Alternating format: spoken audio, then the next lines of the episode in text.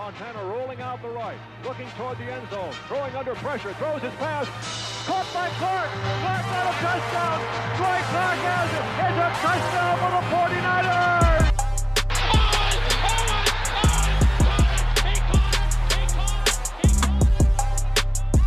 for the forty-niners. This competitive challenge uh, willingly, and uh, look very much forward to it. Kaepernick is gone!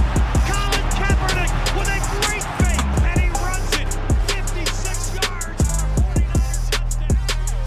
Third down, Alex takes the snap. Alex looking down in the post, and it's good! Oh, touchdown! Touchdown, forty-niners! You're now listening to the Fourth and Gold podcast with Javi and Matt.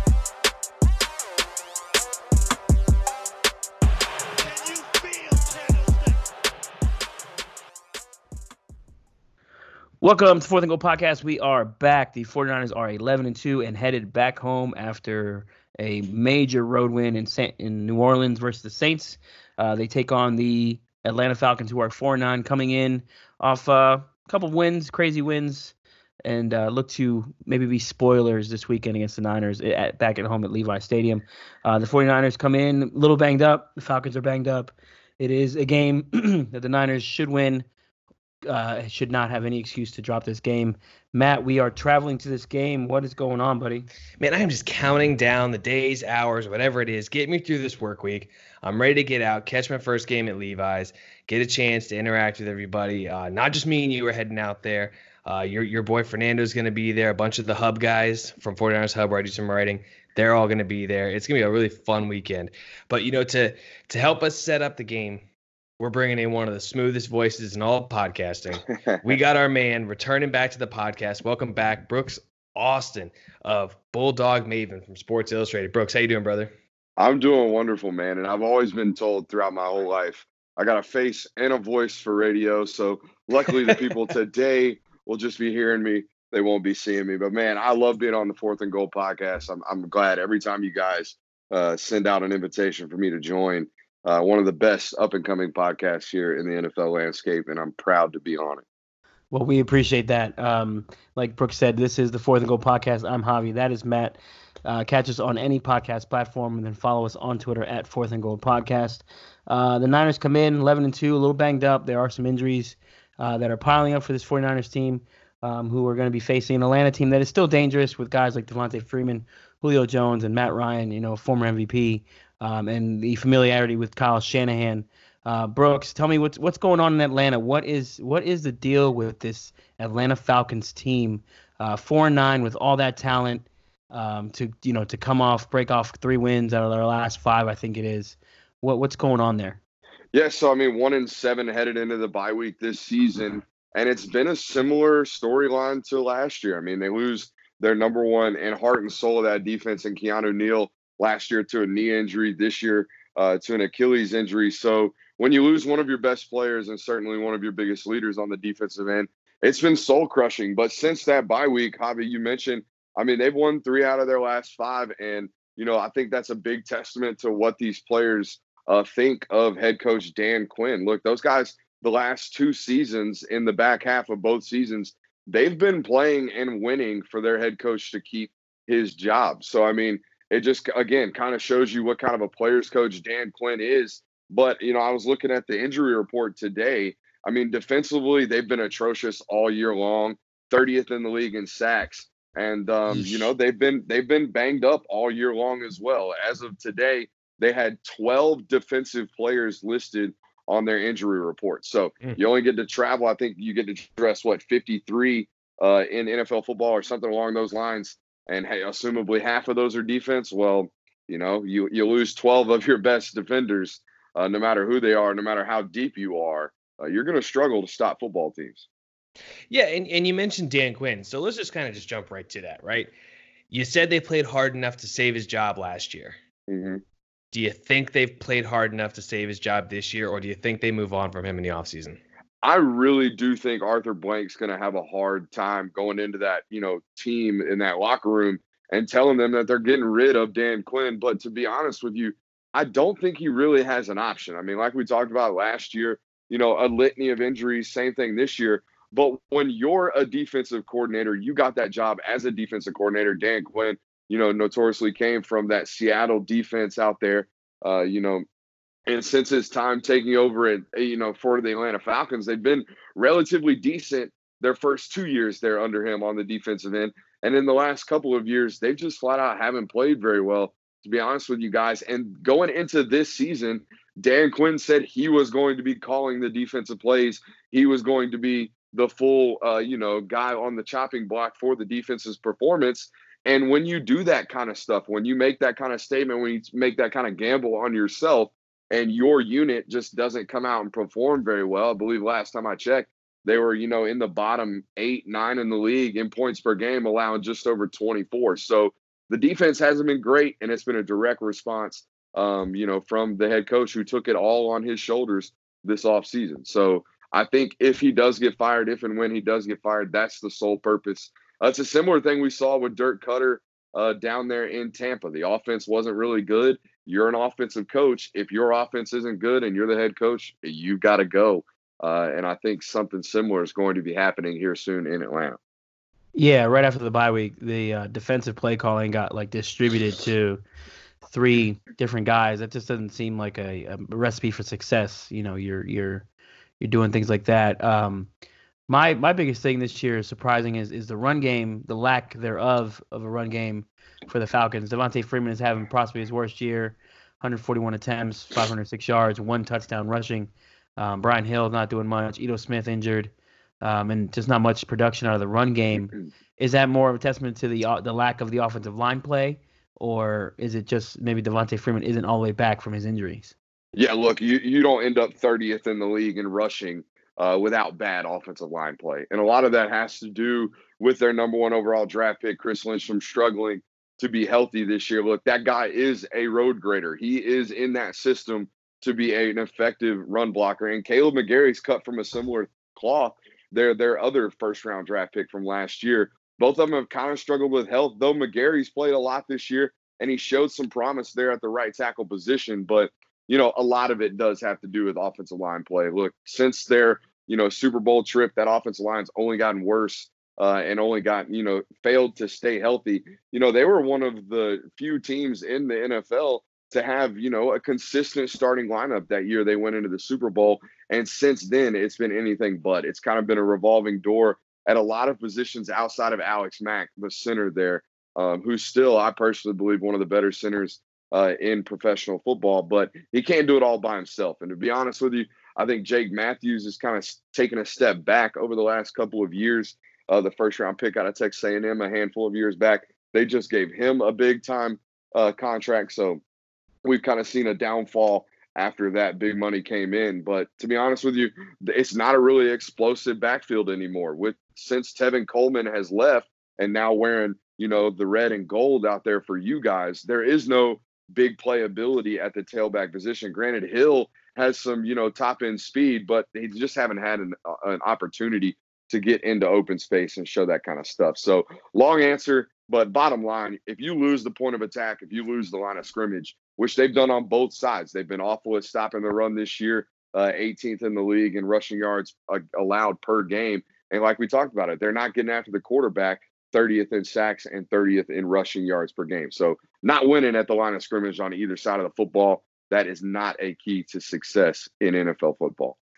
Yeah, absolutely. I mean, offensive line runs everything, right? Defensive and offensive lines run everything for, for most teams. And, and Kyle Shanahan even in, got into it Uh, this week when he talked about the, the the most recent Super Bowl winners, and he talked about, you know, the Eagles, the Broncos, teams like the Giants when they beat the Patriots back in back in uh, oh seven. I mean, you look at all these dominant teams. It all started up front on the defensive line for them. Absolutely. And uh, you, you you mentioned it earlier, thirtieth in sacks. How is this Atlanta defensive line? How are they coming together? And can they take advantage of, you know, a banged up 49ers offensive line? Weston Richburg goes down for the year. They lose their center. You're going to look at Ben Garland to back him up. Joe Staley dealing with a litany of injuries. Mike McGlinchey finally coming back and starting to play like the first round pick he was and how we saw him play last year as a rookie.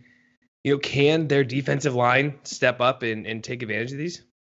You know, in the last couple of games, three, you know, those games they've won, it's really not – I mean, obviously you want to get after the quarterback, but they have to get after the quarterback especially because their back end is so banged up and they're just not that good, to be honest with you. On the back end, they run a lot of cover three, and they pretty much – what they line up in is what they're going to play for throughout the game. So if you're going to line up, snap in and snap out and let the opponent know exactly what you're going to do, you have to get after the quarterback. And they've done a decent job in the football games that they've won this season. So if you're sitting down watching the football game Sunday between the Niners and the Falcons, and you start to realize that Jimmy Garoppolo's being put under pressure early, it's probably not a very good sign, because this season quarterback hits and quarterback pressures have led to a direct uh, level of success for the Falcons. So again, the few games they have won, they've been able to get after the passer, but nonetheless, it, it's been a disappointing season, and they, they just don't have that many playmakers there on the defensive end left Uh, to get after the passer. Look, Vic, Vic Beasley kind of is what he is at this point. I mean, he had the great season a couple of years back in that Super Bowl run, but he's been a shell of himself since. And Grady Jarrett, I mean, when's the last time we've heard Grady Jarrett's name in the national media and national spotlight? I mean, he's one of the more underrated players in the N F L, um, but again, a guy who was paid heavily and paid well this offseason, and he's just not, you know, I mean, he's not there to put up sacks from the inside, you know, defensive tackle position, but they just don't have the guys, bottom line, uh, as of late to be getting after the passer. Yeah, I totally agree with you on the defensive line for the Falcons. Vic Beasley, Grady Jarrett, Adrian Colburn, uh, Claiborne, excuse me. Uh, none of them have more than nine uh, tackles for loss. None of them have more than six sacks. Um, it's just a lack of production on the defensive line. And Tack McKinley, the first rounder, not doing much. And then Vic Beasley, like you said, he's kind of fallen off a cliff there. Um, there was a lot of talk at the trade deadline that he could be on, you know, be on the move and things like that. Um, you know, Who would take him? Yeah, that's the and that's the other thing. You know, you you have a, a twenty-seven year old. What who's gonna who's gonna re- uh, rehabilitate that guy or get him back mm-hmm. to where he was in the Super Bowl year? But uh, the one consistent player on this team is, you know, the future Hall of Famer Julio Jones. You know, he's still having a heck of a year. I mean, his touchdown numbers aren't gonna, you know, blow you away. Uh, which has kind of been the, the deal with Julio the last couple of years. But sixty-nine receptions, one thousand sixteen yards. Um, he's, he's still a matchup nightmare.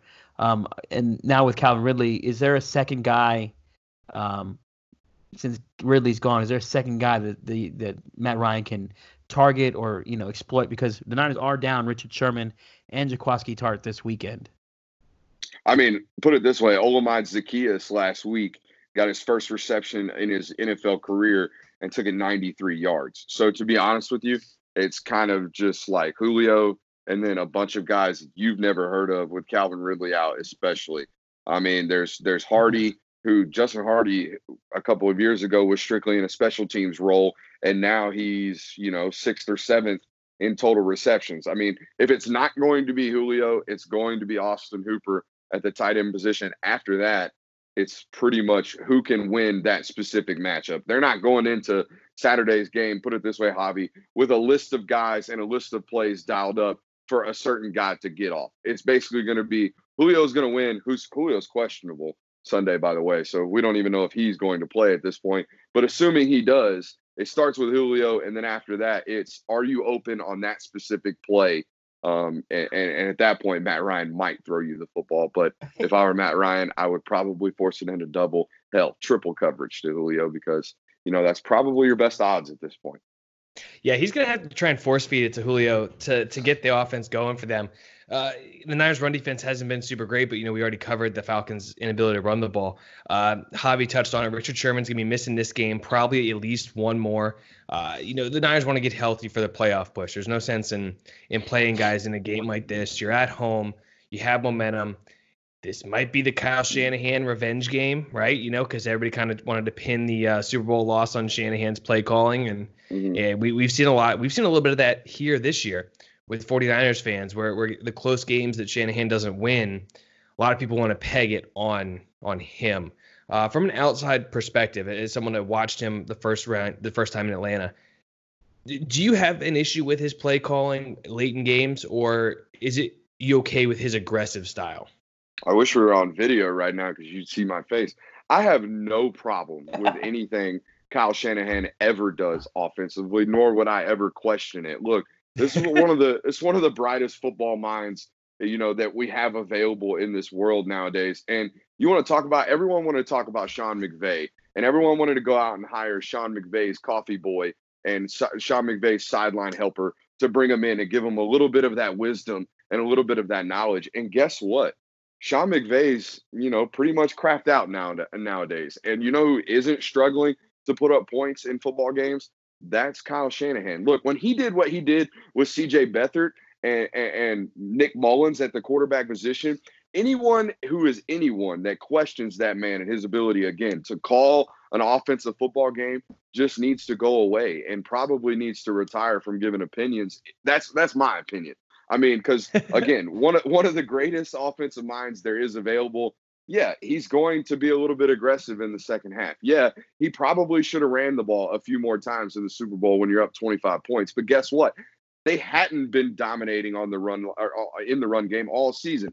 They had gotten there by being one of the most explosive football teams the N F L has ever seen. Literally, it's the greatest show on turf, those Rams teams, and then that Atlanta Falcons team that they put together back in two thousand sixteen. So, I mean, long story short, long answer put short, I don't ever question Kyle Shanahan because, again, who the hell am I to question Kyle Shanahan?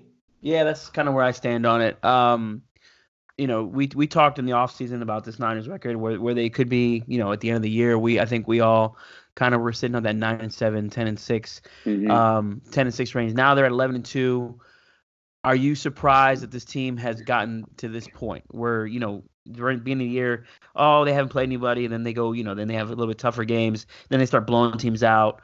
Um, when did you, you know, you may have had a, maybe you were skeptical too, but did you ever have a change of heart in, in the middle of the season, like, okay, these guys are for real, or were you still kind of, you know, skeptical on them going uh, into that no, Seahawks I mean, game and things like that? I mean, five games in, five, six games in, when they had one of the best, you know, statistical defenses in terms of secondary play. Um, that was my only question headed into the season is, yeah, I know you have Richard Sherman, but are any of those other guys going to make a massive leap and take a leap forward in terms of their play and production? And every single one of them has done that. Look, I, you guys had multiple games where you held, held quarterbacks to below one hundred fifty yards passing. And, you know, whether or not, you know, when I mean weather, I mean actual weather, whether you're in bad games, rainy games, none of that matters to me. If you're going out day in or week in and week out and shutting offenses down through the air, something that nobody in, in the game of football nowadays is truly doing. Um, when I started seeing that defensive back uh, group and core play the way that they have, and then obviously you add on top of that what Bosa's been able to do in his rookie year. I know he's been banged up as of late, um, but you know I, I solely expected that guy to come in and, and be an all-around defensive end. I did not expect him to just flash in terms of being able to get after the passer like he had. I knew he was going to be, you know, pretty talented and, and pretty in-depth when it comes to his moves and what he's able to do. But to come out and literally, you know, do J J Watt type of stuff uh, is something that I didn't expect off the bat. But I will tell you this. I think the San Francisco forty-niner faithful should be absolutely thankful and, and pray to their lucky stars every single day that the Arizona Cardinals ended up taking Kyler Murray because, you know, Bosa being there at number two, I think John Lynch had no choice other than to take him. Uh, and to be honest with you, everything else he's done this offseason didn't really pan out. I mean, how's the Kwon Alexander thing panning out? I know he played well, but again, you sign a guy with a knee injury and a, a history of being injury prone, and he's probably going to get injured. Um, yeah. So, I mean, he didn't have to hit on everything, but he hit on what, you know, he needed to hit on, which was that number two overall pick. And uh, whatever he's done in that back end, I know Lynch himself is a is a former safety and one of my favorite ever to watch. But whatever the hell they've done coaching up that back end, uh, my hat's off to those guys. They're playing exceptional this year. But that, to me, was the changing point in, in my perspective of the San Francisco forty-niners this year. Yeah, I'm, I'm glad you brought up John Lynch and some of the moves he made this offseason. You know, Kwon Alexander, he was playing at an extremely high level. Mm-hmm. Um, and, and I said on Twitter uh, earlier this week that Kwon Alexander ended the Carolina Panthers season when he told them to get their sorry asses off the field. Oh, dude, I loved that. That was because so that team funny. Has not been the same since. So I actually don't hate the Kwon Alexander move. Mm-hmm. It wasn't a repeat injury. You know, it's it's something completely different. So I'm okay with that. But some of the smarter moves Lynch did make. He locked up Raheem Mostert on a three-year deal for pretty cheap. when mm-hmm. it looks at when you look at running back deals. I mean, you saw the money that Atlanta paid to Devontae Freeman, and he's not paying out, panning out. No. And then you look at bringing back somebody that me and Javi didn't like this move in the offseason. We didn't like it. But bringing back Jimmy Ward is the only safety move, mm-hmm. really, the team made. And Jimmy Ward has been playing. A, he's had a career season. He's playing an extremely high level. Uh, I think John Lynch made some smart moves in the offseason. I think he made some questionable ones. But, you know, at the end of the day, the team is playing very well. So the last question we got for you before we get into a prediction is, what do you think is the number one key matchup that just separates the men from the boys in this week's game? I mean, anyone could go, you know, front line of scrimmage and whatnot, all that. My, my, the thing I'm looking forward to seeing this the, uh, the most in Sunday's matchup is, does Kyle Shanahan come out with more of a vanilla offense, knowing that in a couple of weeks he's going to go into a playoff atmosphere, and and is he going to hide basically his best plays? Look, every every football player and anybody who knows football knows that offensive coordinators don't really like to show on film in week one what they're going to be doing in week four against a division rival. The same thing plays into the case when you're, you know, week fourteen, week fifteen, you're playing an Atlanta Falcons team that you know you're better than. Um, they're all banged up. You're all banged up. Is Kyle Shanahan really going to go out here and try to put up thirty-five points? I don't believe so. I think he pretty much shot his wad last week uh, there in New Orleans, and he absolutely had to. I mean, that was a game where, you know, you have to win. I, I don't understand how they're in a critical situation. Everyone inside the Superdome knows George Kittle's getting the football, and somehow he still manages to get the football. I think that right there is a testament to what kind of play caller Kyle Shanahan is. Everyone in that building knew uh, George Kittle was getting the football. And granted, George Kittle ended up just dragging half of the New Orleans Saints defense with him along that play for about thirty yards. But I think that's the key matchup. Is Kyle Shanahan really going to come out and give the full offense, or are they going to be as vanilla as possible? And personally, it's, I don't believe it's going to matter. I know we talked about how hard these guys are playing for Dan Quinn, but I, I think there's way too much talent, way too much speed uh, and explosiveness there on that 49ers offense for it to even matter. I think the San Francisco 49ers can line up and run stretch outside zone until they are blue in the face, and they'll average about six yards a carry. I mean, well, that's, that's just what it is. That's a welcoming sign. Now, um, one thing I, I was listening to K M B R this morning. Uh, Matt Mayoko is a local beat writer for the Niners, and uh, like you said, I, I was the same way. I, I saw Kyle empty the clip on the Saints, and then Matt, Matt Mayoko had a quote from Kyle Juszczyk. He said, "No, there's plenty more. We're gonna pull some more stuff out this week." I'm like, Jesus Christ, how how deep is this playbook? um, but deep. I'm with you. I'm with you, man. I'd rather them not show a whole bunch of stuff and save it for the Rams game, save it for the Seattle game. Um, and do things like that. Um, I got one question left before you get out of here. It's uh, college football playoff, man. You're a college football guy. Uh, you know, you got Clemson, L S U, you got Ohio State, and um, who's the other team that's playing? Oklahoma, and you Oklahoma. flip those. So yeah, yeah I don't L S U, like Oklahoma. L S U will play Oklahoma. Clemson will play Ohio State. So um, who you got in the you know, final? Who you got in the final two? So I think Clemson. Oh, man, does Ohio State uh, – the, the real question is who wins that Ohio State-Clemson game.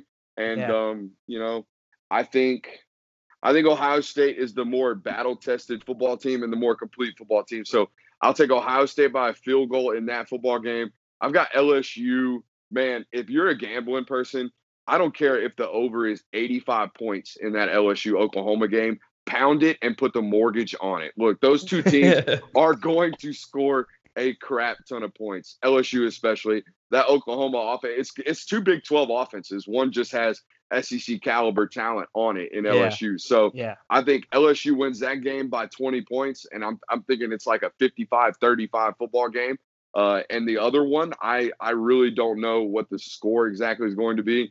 I'm just going to have to take Ohio State because, again, I think they're the more battle-tested football team. Look, Clemson hasn't played a very good football team all season. I mean, it's, it's well documented how poor their schedule has been, yeah. um, but a lot of that is a testament to what they're doing in the A C C. It looks a lot like uh, what Alabama did in the late two thousands uh, and on into the early two thousand tens uh, there in the S E C. Yeah, yeah. last one, last one real quick. Uh, Trevor so, Lawrence or Joe Burrow? Oh, Joe Burrow, dude. That guy uh-huh. is a god. If you watch him, I mean – It's it's and and here's the deal. If you want to know if someone knows what football is or what, you know, if they're smart uh, at, at evaluating talent or anything like that, anybody that's out here with these Joe Burrow's the next Tom Brady stuff, um, just mark them off your list as someone who doesn't know what they're talking about. You yeah. find me a clip in the twenty, what? Uh, let's call it forty-seven year career that Tom Brady's had at this point. You find me a clip where that dude is leaving outside linebackers that run four sixes in the forty and doing it casually. I'm talking about, like, looks like he's jogging and just leaving dudes outside the pocket. Um, I, there's not a better player, uh, quarterback there that is uh, in college football than Joe Burrow. The best player in college football, Chase Young, and that dude is scary. I got a chance to meet him last night, and honestly, I've told I told my wife this today. That is the biggest football player I've ever seen. I mean, he stands up, and it's just, I mean, you got to look at him. He looks like an avatar. It doesn't look real. So, all right, well, uh, we're, we're on the college subject, so I'm going to hit you with one more. How surprised were you that Alabama didn't find its way into the Final Four just because they're Alabama and just because every team kind of laid an egg in, in, in the last week of the season? Yeah, so I think I saw a stat last week after that forty-eight to forty-five loss there to Auburn. I think uh, Nick Saban's like oh and three in uh, Jordan-Hare Stadium when the Tigers are ranked. Um, yeah. So, yep. And to be honest with you, It, it is. It goes back to who's the best four teams, right? It's not who are the most four, you know, the four most deserving football teams anymore. It's who's the best four teams. And I truly believe if Tua Tagovailoa were still healthy and on that football team, there's no way you could try to argue that they wouldn't be one of the best four teams. And if you want to argue with that, I mean, all you have to do is say, look, Tua's playing right now, hypothetical. Uh, is Alabama favored over Clemson if Tua's healthy? Well, you'd probably say yes. Are they favored over Oklahoma? You'd probably say absolutely. Are they favored over L S U? No, they lost. Are they favored over Ohio State? No. So that makes them one of the best four teams, hypothetically, uh, if Tua's still healthy. But, you know, the fact of the matter is you go into Jordan-Hare, you lose that football game to a freshman quarterback. Granted, you threw two pick sixes in the football game. It doesn't matter. You lost. Um, and for those people out there that are trying to, you know, fight for an eight-team playoff. Look, we have eight-team playoffs all the time in college football. Every single Saturday is a must-win situation. Yep. And if you don't believe me, look at the Pac twelve championship and watch Utah go play uh, in a New Year's Six Bowl instead of uh, playing in a college football playoff. Mm. Mm, couldn't, absolutely. Couldn't have said it better myself. You know, that's uh, and you know, for Niner fans, you know, I, I know it, we we we're all about the 49ers, but uh, for those of you who really dig into the draft, there's gonna be a lot of pro prospects in these uh, near six games and the college football playoffs. So tune in. Uh, the Niners are gonna be looking for a few spots this draft. So go ahead and start taking your notes. Uh, I know, come draft time, we are definitely gonna talk to Brooks about this upcoming draft class. Absolutely, I would love to be on here. Uh, and one guy who I absolutely know for a fact, John Lynch would trade the farm for, Isaiah Simmons. Look out for him against Clemson, one of the best oh, players yeah. in college football, and would fit in perfectly uh, for what that 49ers defense is, you know, still lacking, which is a dynamic, and I mean dynamic, football player on the defensive end. All right, so the last thing we got to get from you, back back to 49ers football, back to back, Falcons back, football. Back, back, back. Who you got on Sunday? thirty-one seventeen, San Francisco 49ers. Uh, so for those of you that are gambling aficionados, that means they probably will cover. Uh, yeah, I don't think, uh, you know, like I said earlier, I think San Francisco can come out, decide that they're going to run eleven personnel. And they're, or a matter of fact, let's call it, you know, a little fullback. Get Juszczyk in there, and they could probably run outside zone till they're blue in the face and win by two scores. I, I don't think it's a very, um, you know, sound defense there from the Atlanta Falcons, and I think there's, you know, yards to be had there. Now, granted, Atlanta's going to try to put up some points Saturday. Uh, Matt Ryan is in no way, shape, or form in tank mode, um, and over the last two seasons, I think he's played some of his more inspired football uh, of his career. So it's not going to be an easy one uh, to start the football game, but I think once things start getting rolling, Uh, it'll be a problem. Look, the Atlanta Falcons defense is typically built on speed. That's what Dan Quinn's trying to do. Um, but with all the injuries out there and with the level of speed that San Francisco plays with, I think they're the fastest offensive unit in, in professional football right now. Uh, I think all of that bodes poorly for the Atlanta Falcons. A big time win uh, out there in uh, San Francisco for you guys. Yeah, I, I, I would agree. I think the Niners are going to handle business. Plus, I'm going to be in attendance. I haven't lost a game at Levi's or at Candlestick, so I think I, I might have that one on lock there. Um, but, yeah, you know, for everyone out there, go ahead and check. Brooks, go ahead and uh, plug yourself, man. Let the people know where they can find you, follow, wherever you can find all your work. Yeah, so on Twitter, you can check me out, Brooks Austin S I. That's Brooks Austin S I as in Sports Illustrated.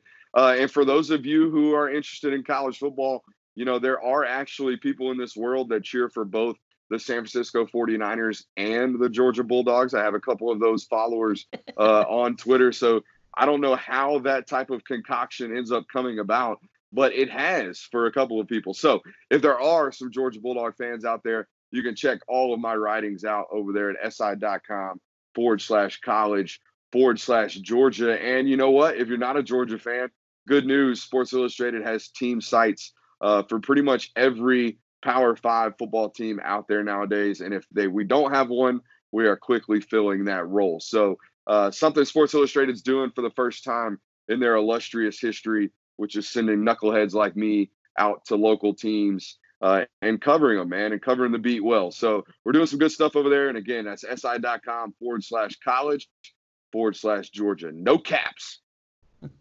No caps. Hey, Brooks, thank you very much for joining us, my man. It's always a pleasure to have you on here. Always happy when we get a chance to sit down and talk with you. You know, we appreciate you coming on, brother.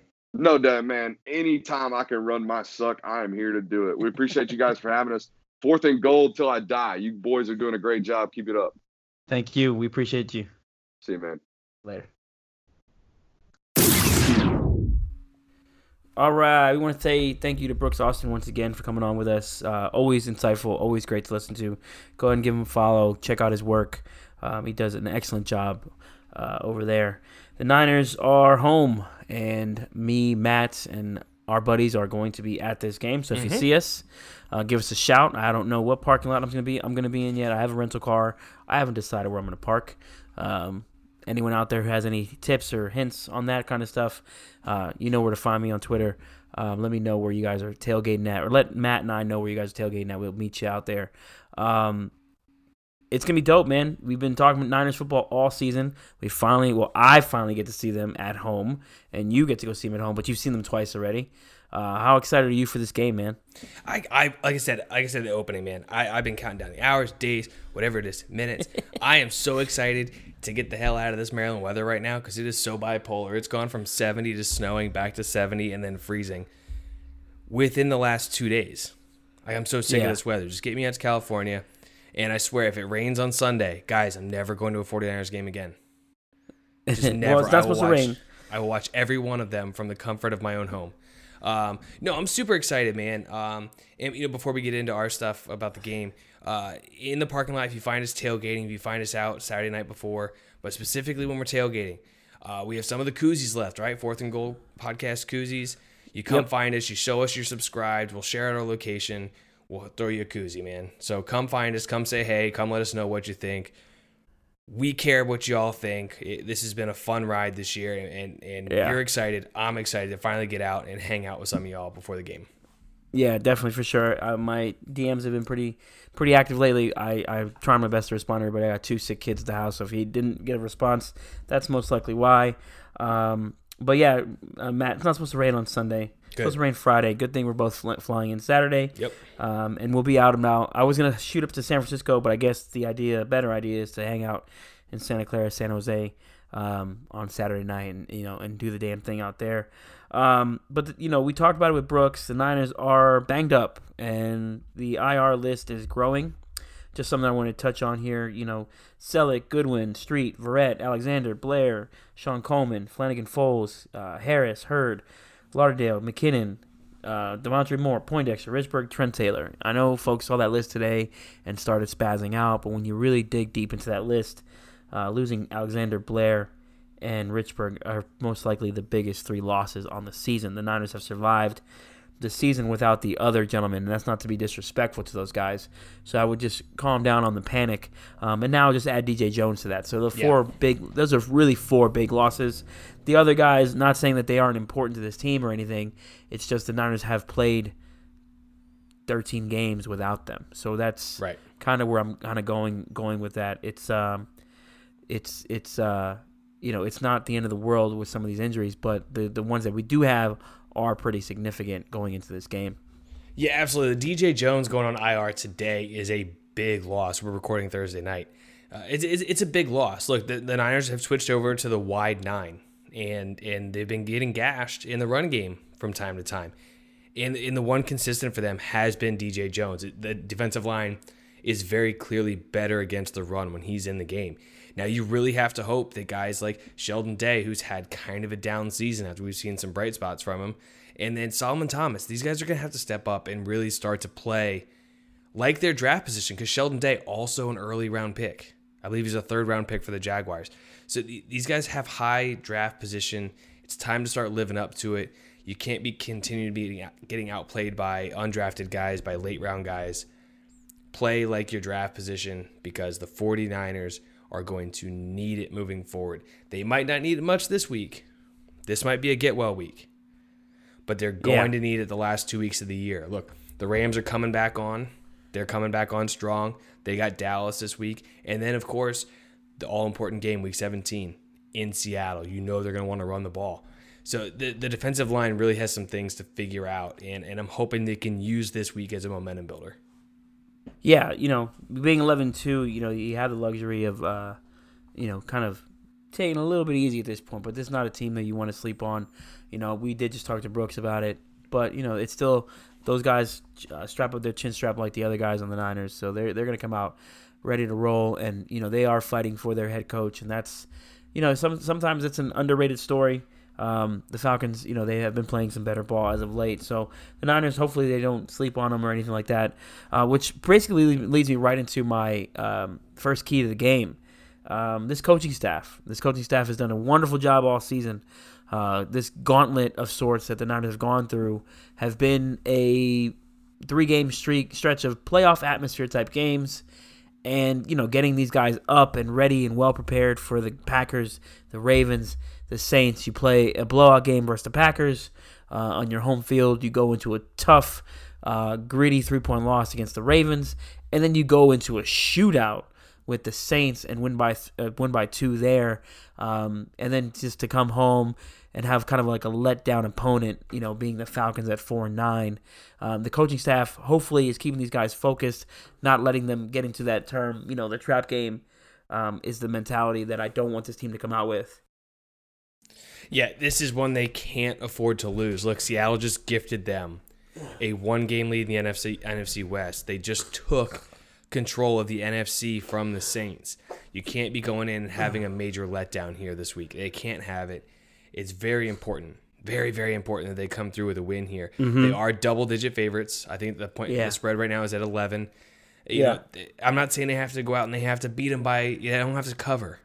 They can win by one point. I don't care. They just cannot lose this football game. And, and my number one thing that I think is going to prevent that, Deebo Samuel. Deebo Samuel is putting together a fantastic rookie year. Fantastic rookie year. You look at the rookie wide receivers across the N F L this year, it's very solid class. Everyone's so hyped up about the twenty twenty class coming in, but I'll tell you what, the twenty nineteen class is putting together a really solid rookie campaign. These guys are playing really well, and I think that Deebo Samuel has been one of the most underrated guys as far as the rookie class goes. He's a little bit of a do-it-all. We've seen him run the ball. We've seen him we've seen him pitch the ball to, to Emmanuel Sanders, and we've seen him catch some passes. I think it's going to be a key for him to get going early and beat this really banged-up secondary that, that the Falcons are rolling in with. Yeah, Deebo is um, fifth in yards as a rookie. So that's, you know, that's a plus for this Niners, excuse me, for this Niners offense to have that. Um, you know, D K and A J Brown, Terry McLaurin, Darius, Darius Slayton, and then Deebo have been balling. So um, Deebo being a big part of this offense is huge for this game. The secondary for the, the Falcons is a bit banged up, and um, you know, that's something that hopefully the Niners could exploit going into this week. Excuse me, I'm I'm trying to fight off some sneezing, if you heard that. um, uh, but yeah, Deebo has been excellent. He's come on strong since Emmanuel Sanders has arrived. Um, you know, the Niners lost Marquise Goodwin this week.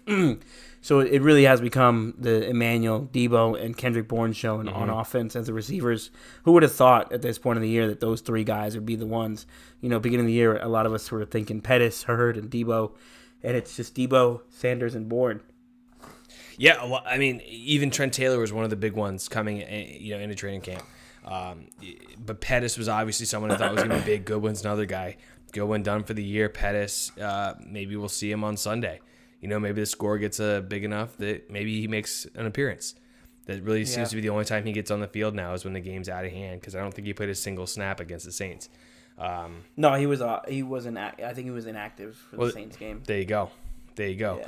Yeah. Um, so you know, it like like I said, Deebo Deebo has to get it going, and he has to be that that little bit of everything guy. Another thing Deebo does, he reminds me of a Michael Crabtree but faster. Just because he, he he is a big kind of he's like a he's bigger than he seems, right? He plays bigger than he looks. But he's got really top-end speed. Another thing Deebo does is he blocks really well in the run game. And I know we've seen Kendrick Bourne be a guy that stepped up and blocked. But but down the field, Deebo's a very good blocker. And if the Niners are going to bust this one wide open and be able to coast to a win, it's going to come with some big runs from Mostert or Coleman or Breda or whoever has the hot hand this week. And it, the downfield blocking is going to be a big part of that. Yeah, most definitely. The Niners, they, you know, I, they, I think... A lost are a lost fact about the Saints game is uh, the Niners ran the ball pretty well against the Saints, and mm-hmm. they should be able to run the ball pretty well against the Falcons, who are lacking on defense this season. They're, you know, bottom bottom third or bottom lower half of the uh, of, of the N F L in defense on rushing and and pass defense, um, which would lead to my second. Uh, key to victory is the 49ers secondary. The 49ers secondary has been really good all year, but they are missing two big pieces, uh, Jaquaski Tart and Richard Sherman this week. There is a man named Julio Jones on the other side of the field. Um, he scares the living hell out of me, um, as most fans who watch enough football should know. Uh, Julio is probably the best wide receiver in football. Uh, you can have that debate about Michael Thomas and Julio, whatever you want to do there, but it's, you know, Apple, you know, it's it's what pick your, you know, just pick your flavor of the week mm-hmm. uh, with Julio or, or Michael. But Julio Jones is still an elite wide receiver um, playing against two young corners, and that can be a problem. So the secondary uh, needs to step up this week. Marcel Harris needs to take better angles, tackle better. Uh, Akella Witherspoon, keep doing what you're doing. I don't think he's doing anything uh, incorrect at all. Emmanuel Mosley, keep playing uh, surprising football as an undrafted free agent. And then Jimmy Ward, you know, just being that security blanket, um, that safety net, that eraser on the back end of this defense to, you know, save a lot of uh, explosive plays from by his tackling or taking the right angle mm-hmm. or stopping things right when they get, you know, stopping a receiver right when they get the ball. Uh, Julio is a big man. That's a big man to take down. So that's that's the biggest one here. Now, I know he was uh, limited in practice today with his shoulder. He may or may not play. So um, part of me wants him to play because I've never seen – Well, no, I have seen Julio play, but I've, I guess I've never really paid attention because I was too drunk the last time I saw the Falcons and the Niners. uh, that was the Chip Kelly year. We got blown out. I went to Atlanta to watch that game, and uh, yikes! I just said beer man the entire time. So uh, did a whole bunch of dilly dilly that weekend. uh, but uh, yeah, no, the defensive secondary needs to step up, especially because the Niners' defensive line is starting to get banged up, and you know you lose guys. Ronald Blair, D J Jones, DeMontre Moore, D Ford is out this week. You know, you need to have secondary hold up their end. That way the pass rush can get home a little bit faster. You know, if they take a little bit longer to get there, uh, the secondary is holding up. So that's part of it. Having those two in concert is ideal. Yeah, I, I absolutely agree with you. And I'm, I'm going to keep beating this drum until he starts to get the respect he deserves. But Jimmy Ward has had a fantastic year. Yeah. We talked about it earlier. I'm going to beat it again. We were wrong. We said they need to go out and make a bigger move and a bigger splash, and Jimmy Ward isn't the answer, but Jimmy Ward has been the answer this year. Yeah. He has been, been the answer in, in, in the back half of the secondary, and he's not getting the respect he deserves. Uh, I'm guilty of this. People just want to see him go down and just immediately make Jimmy Ward injury jokes, which yeah. are really easy jokes to make, but he has been playing super well all year long. Um, you can credit him with a lot of plays in the Packers game, all the tackles he made in the Saints game, and he made some of those same tackles against the Ravens as well. Uh, but yeah, you know, Emmanuel Mosley, Akella Weatherspoon, it's time to find out what these guys are really worth without Sherman, because they, they, they played without Sherman for limited amounts of time this year. But Sherman's been yeah. pretty healthy. And, you know, Kwan may play this week. He may not play this week, with Jaquaski-Tart also out. The secondary is banged up. They, they're they going to have to keep not just Julio Jones under wraps, but also Austin Hooper, tight end, who's played, uh, you know, a good season. He He's a, he's a good tight end. Yeah, tight ends are so hit or miss on whether they're going to produce on a week-to-week basis, and anyone that plays fantasy football knows that. That unless you unless you've got the top two or three guys, you have no idea what you're going to get out of your tight end spot. Um, and I had one key to the game. It did involve Austin Hooper. I'm going to switch it up because we talked about injuries on the defensive line. I'm going to switch it up to the offensive line, and it's got to be Ben Garland. Yeah. He stepped up and played a huge game against the Saints. I think it was twenty-seven pass attempts when he was in, and he only gave up one pressure. That's incredible. That's incredible against a good defense on the road, trying to get the re, you know trying to get the feel for it in the Superdome, super lat. I thought he did a fantastic job against the Saints. And in order for them to have continued success, he needs to build on that. So I'm going to make that my second key to the game. Ben Garland, build on the momentum that he established in the Saints game, because as it stands right now, he's the center moving forward. Yeah, and this game is a game that, you know, could help him too, because the you know, we talked about it with, with Brooks, is the pass rush for the Falcons isn't very good this year. But Grady Jarrett is still, you know, a, a high quality defensive tackle in this league. You know, that's a good challenge for him to get ready. Uh, no one's Aaron Donald, you know, that's the next that's the next one. Yep. Um, but having him prepared for that, you know, he had to deal with Rankins and Davenport and, you know, Cam Jordan at, at times last week. Um, you know, dealing with Grady Jarrett is, is another animal there. So, you know, this is, you know, this is more reps under his belt. He is a professional. He's a pro. Uh, by all accounts, his teammates view him as a uh, competent and, and, and serviceable center, and having him ready and prepared, because they a lot of folks have said he's been uh, one of the more prepared uh, guys on the team.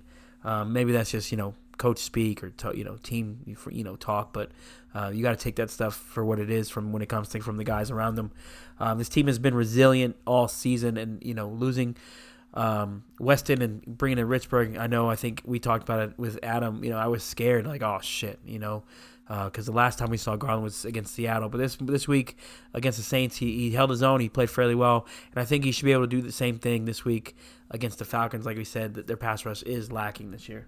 Yeah, absolutely. Absolutely. And, man, not only is it the Kyle Shanahan revenge game, it's the Ben Garland revenge game, because he is a free agent that came from Atlanta. So I'm just excited for the revenge all the way around. Tevin Coleman, just let's just get revenge on the Ravens, huh?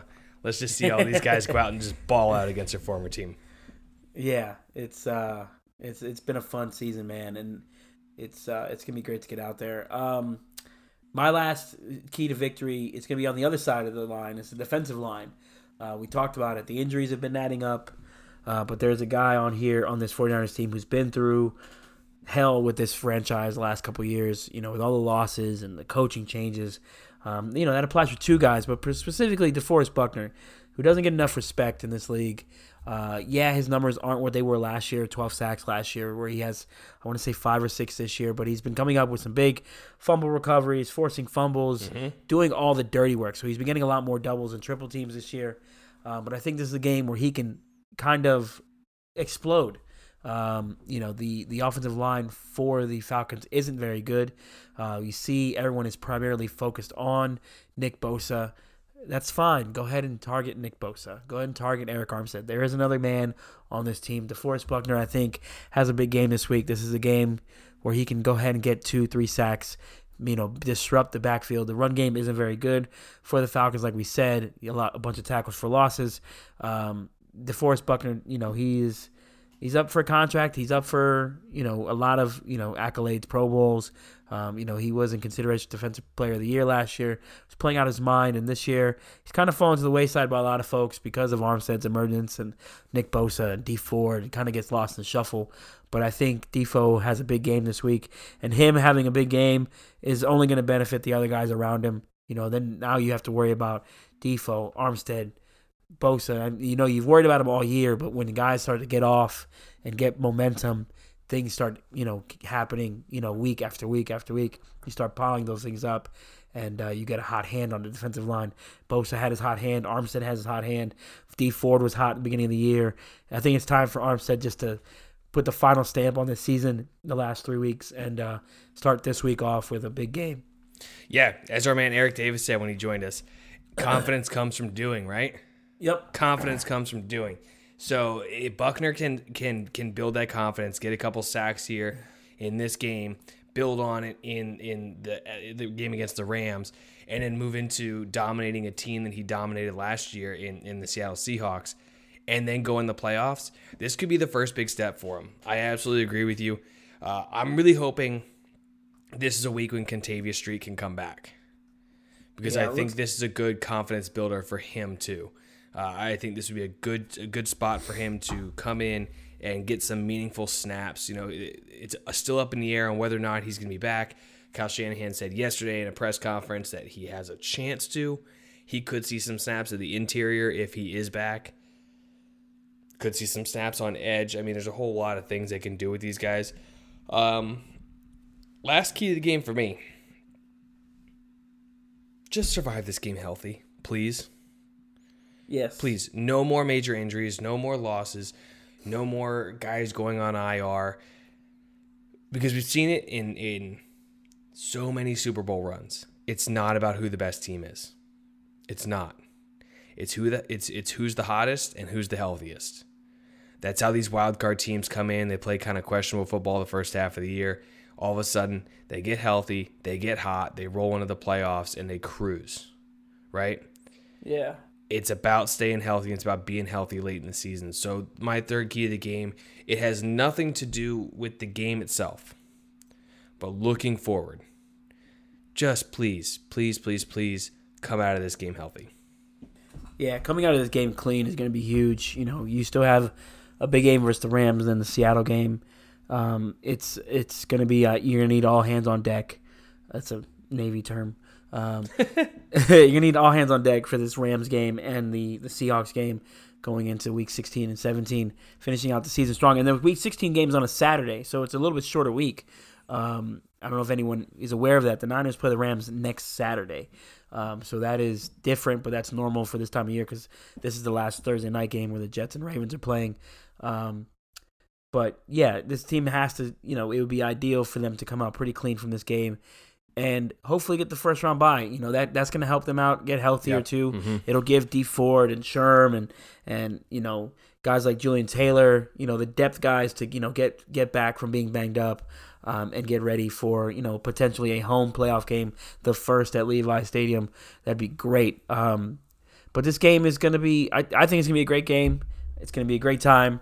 Um, the Niners are eleven and two. Who would have thought? You know, we talk about it every week. You know, who would have thought? three and oh, four and oh, five and oh. You know, they get to be, you know, the last undefeated team standing. And, um, you know, the type of losses that they have have always been competitive. They're just in every game. They can find any way to win. Uh, this team has something to them. And I think uh, nationally they're starting to get the respect they deserve around the league and everywhere else um, with folks. But, uh, you know, prediction time, Matt. What is, uh, what do you think, how do you think this game plays out? It's Kyle Shanahan, like I said, it's Kyle Shanahan revenge game. I'm going to pound this one into the ground. I think he wants to stick it to all the Falcons fans that said he yeah. is the reason they lost the Super Bowl. Yeah. And you can say what you want about the passing the ball, the play calling, whatever it is. Kyle Shanahan didn't blow a twenty-five point lead. No. He did not call the defense. He did not call prevent for way yeah. too long. He didn't do any of that stuff, right? He wasn't Julian Edelman making the catch of the century over the middle. No, he wasn't doing any of that. I think he wants to run it up a little bit. I think he wants to stay somewhat vanilla, but I think he also wants to put up points. Spread's eleven. I've got him covering. I've got this one at thirty-seven fourteen. The Niners just steamroll through the Falcons. Yeah, I, I agree with you there. Um, I had it a little bit lower, thirty-five. Um, fourteen, Niners pull this game out, um, and it, you know, it's not really close at all at any point. But Um, anything can happen on any given Sunday, but I think the Niners pull this game out, go to twelve and two, secure a playoffs berth. You know, this will be the first playoff berth at Levi's Stadium. Um, it's been five, six years since the Niners have made the playoffs, and this is this is a great year. It's a great team. You know, it's one of the better teams in the last, you know, twenty, twenty-five years of the Niners. Um, so, you know, enjoy it, everybody. You know, we're going to be out there this weekend. Like I said, I fly in Saturday. Matt flies in Saturday. Mm-hmm. Uh, we're going to be hanging out in San Jose, Santa Clara. Hit us up. You guys know where to find us on Twitter. Um, myself, I've given out my cell phone number to those individuals who've asked for it. Shoot me a text. Give me a call. Um, you know, beers and, and food. Chopping it up. I know the Army-Navy game is on for those of you guys who watch that on Saturday. I'm probably going to find a bar and try to watch that game. Um, Go Navy, beat Army. That's right. Go Navy, beat Army. Um, but the Niners are home. They're back home. Anyone going to the game, find us. Excuse me. Find us in the parking lot. This man, my kids, bro, they keep getting me sick. Yeah, if you, want, if you want, to get, yeah, if you want to get the plague, you know, come find us in the parking lot. You yep. can hang out with us. Uh, really, do do, do find us. Do look us up. Um, I think I've been told I'm going to be in San Pedro Square. If you know where that is, awesome. I don't really. I'm along for the ride when we get out there with some folks that know exactly what they're doing. Yep. Uh, it's going to be a fun time. We're excited to hang out with everybody. We're excited to get down and just watch the 49ers beat the Falcons. Yeah, I don't know about Matt, but I don't do autographs. You guys can just take pictures with me, whatever you want to do. You know, just, uh, five dollars, five dollars an autograph, five dollars an autograph. For um. T-shirts are coming. We are working on that dil- diligently. We have taken uh, most, if not everyone's, uh, constructive criticism or just input on that design. It is coming. Uh, we have some things in the works that will be out. Hopefully we can get those things to folks before the playoffs. Mm-hmm. Um, it's just a matter of shipping and, you know, printing them and, you know, all the logistics that go to that. So, but that's that's in the works. Um, but like I said, we're going to be out there Saturday. We'll be at the game on Sunday. I'm in section three nineteen, um, row one, seat twenty-four and twenty-five. Um, I don't know where you're sitting, Matt. What's your, where are you sitting at? I, the cheap seats. I don't know, man. Like I said, I'm along for the ride here. I think I'm up in like four eighteen or something like that. Okay. Um, so I'll be the guy just like trying to throw stuff at you the whole game. That sounds good too. Um, but yeah, like you said, get, get, catch us at the, at the game, catch us at, at, uh, on Saturday night. Uh, follow us on Twitter at Fourth and Gold Podcast. Follow the podcast on every podcast platform that's available. And then uh, follow me on Twitter at, for, excuse me, at Javier Vague underscore. You can follow Matt at Matt Barr underscore. And, uh, you know, until... We will most likely record after we get back home. Yeah. So you may not have a podcast on Sunday night. Sorry, we have to travel. Um, and I'm not traveling with my laptop because last time I traveled, I lost my luggage, and that's not going to happen with my laptop. Um, so that's just a you know me being precautious. But yeah, we'll have another pod up after the game um, the next day. So for those of you who, who look for that, we will get we'll keep that up, keep you posted on that. Um, but until then, go Niners. We'll see you on Saturday and Sunday. Peace.